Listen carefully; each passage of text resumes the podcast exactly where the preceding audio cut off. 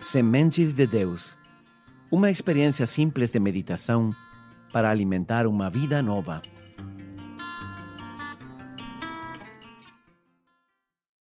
O dia de Natal finalmente chegou. Os de Natal já se podem escutar. E nós estamos também chegando ao final de nosso caminho de Advento. Sou Padre Rodrigo e esta é a série O Advento que mudou minha vida. Quando Maria recebeu o anúncio do anjo e soube que seria a mãe do o anjo falou para ela que seu filho seria rei e que seu reino não teria fim. Agora que nos aproximamos à festa, vemos a Maria e José talvez um pouco angustiados por não poder oferecer melhores condições ao Filho de Deus que estava a ponto de nascer. Mas nada em Belém aconteceu por acaso. Deus, o Criador do universo, foi o único que podia escolher o lugar e o tempo para nascer. Por isso, em Belém tudo é uma mensagem de Deus para nós. Quando contemplamos o nascimento de Jesus, aprendemos algumas grandes lições que gostaríamos de refletir aqui com você. A primeira lição é de pobreza. Deus é dono de todas as riquezas do mundo. Entretanto, escolheu nascer pobre e esquecido do mundo inteiro. Por que aconteceu isso? Porque Deus gosta da simplicidade, porque Ele conhece o verdadeiro valor dos bens materiais.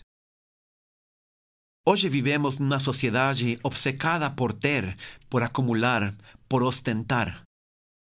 No fim do século XIX, fizeram uma pesquisa perguntando quantas eram as necessidades básicas de uma pessoa.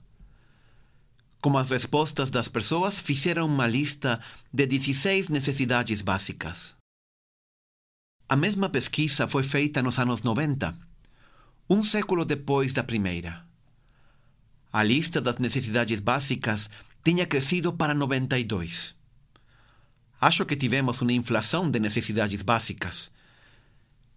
Deus ama a pobreza, o desprendimento, a simplicidade. Nos ensina a viver desprendido das coisas materiais. As pessoas generosas e desprendidas são mais felizes. As pessoas apegadas aos bens materiais vivem cheias de ansiedade e mau humor. Uma segunda lição que aprendemos em Belém é de humildade.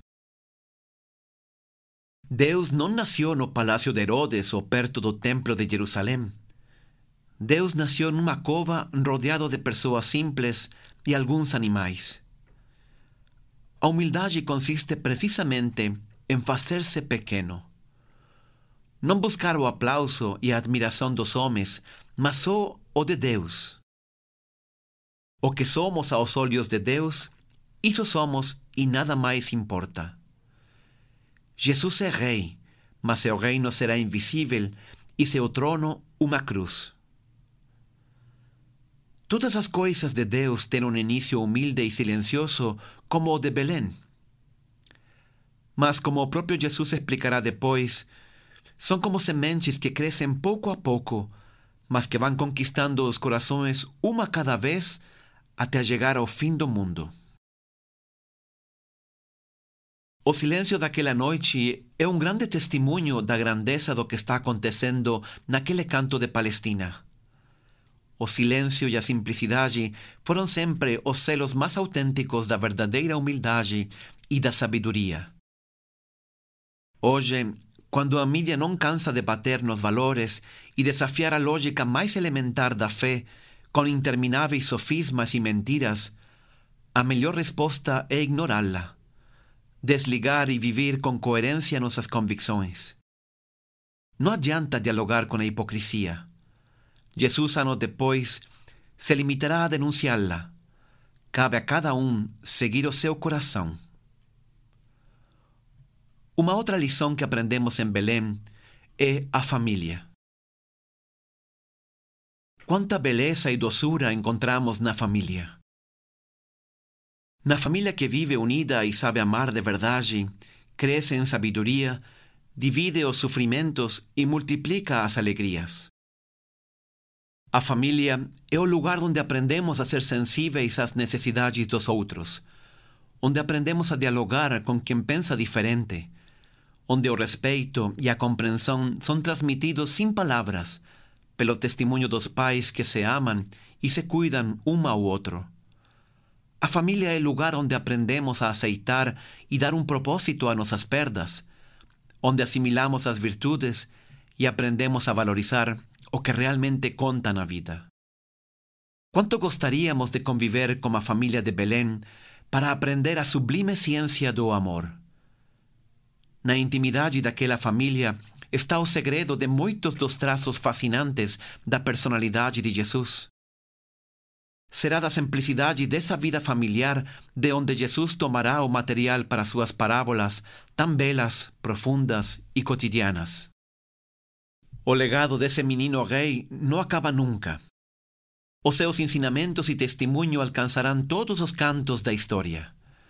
A mensagem de Jesus, levada por seus discípulos, chegará ao mundo inteiro e quebrará todas as barreiras sociais e da educação.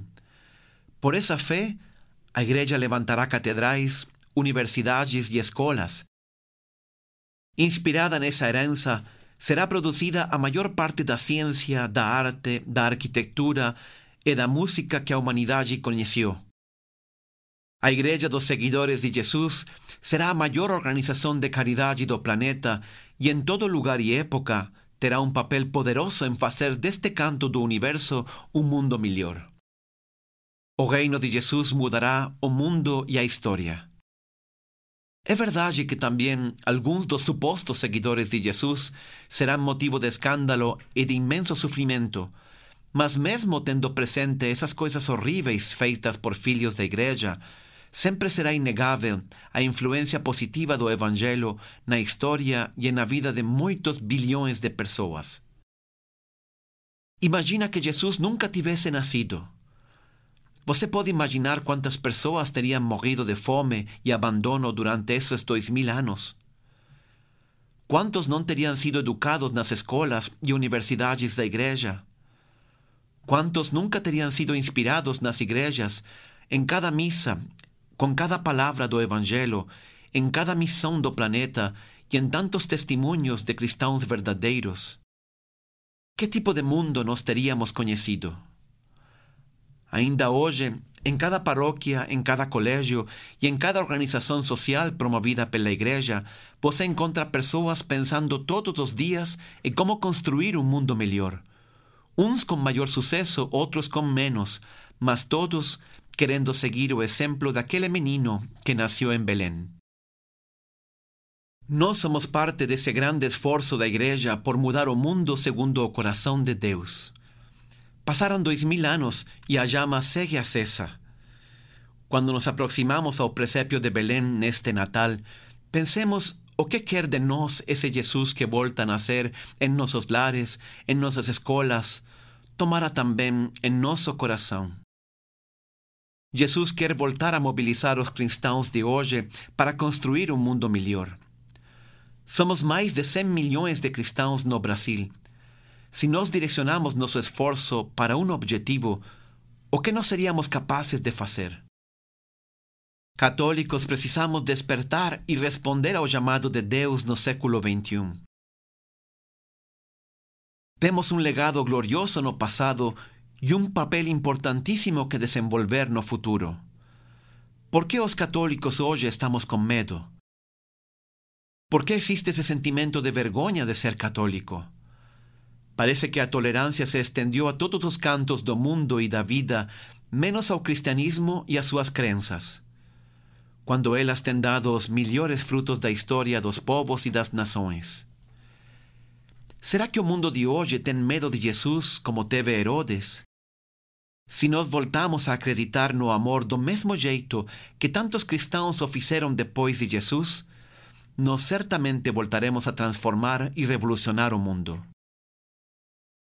O reino de Jesus é como a semente que cresce sem parar e sem saber como. Só precisamos acreditar no amor e viver unidos a Jesus. Belém é a pátria de nascença de todo cristão. Não podemos levar o nome de Cristo e não viver o seu ideal com coerência. Belém nos interpela, Belém nos envia. O Evangelho diz que quando os reis magos terminaram de visitar a Jesus, voltaram a sua pátria por outro caminho.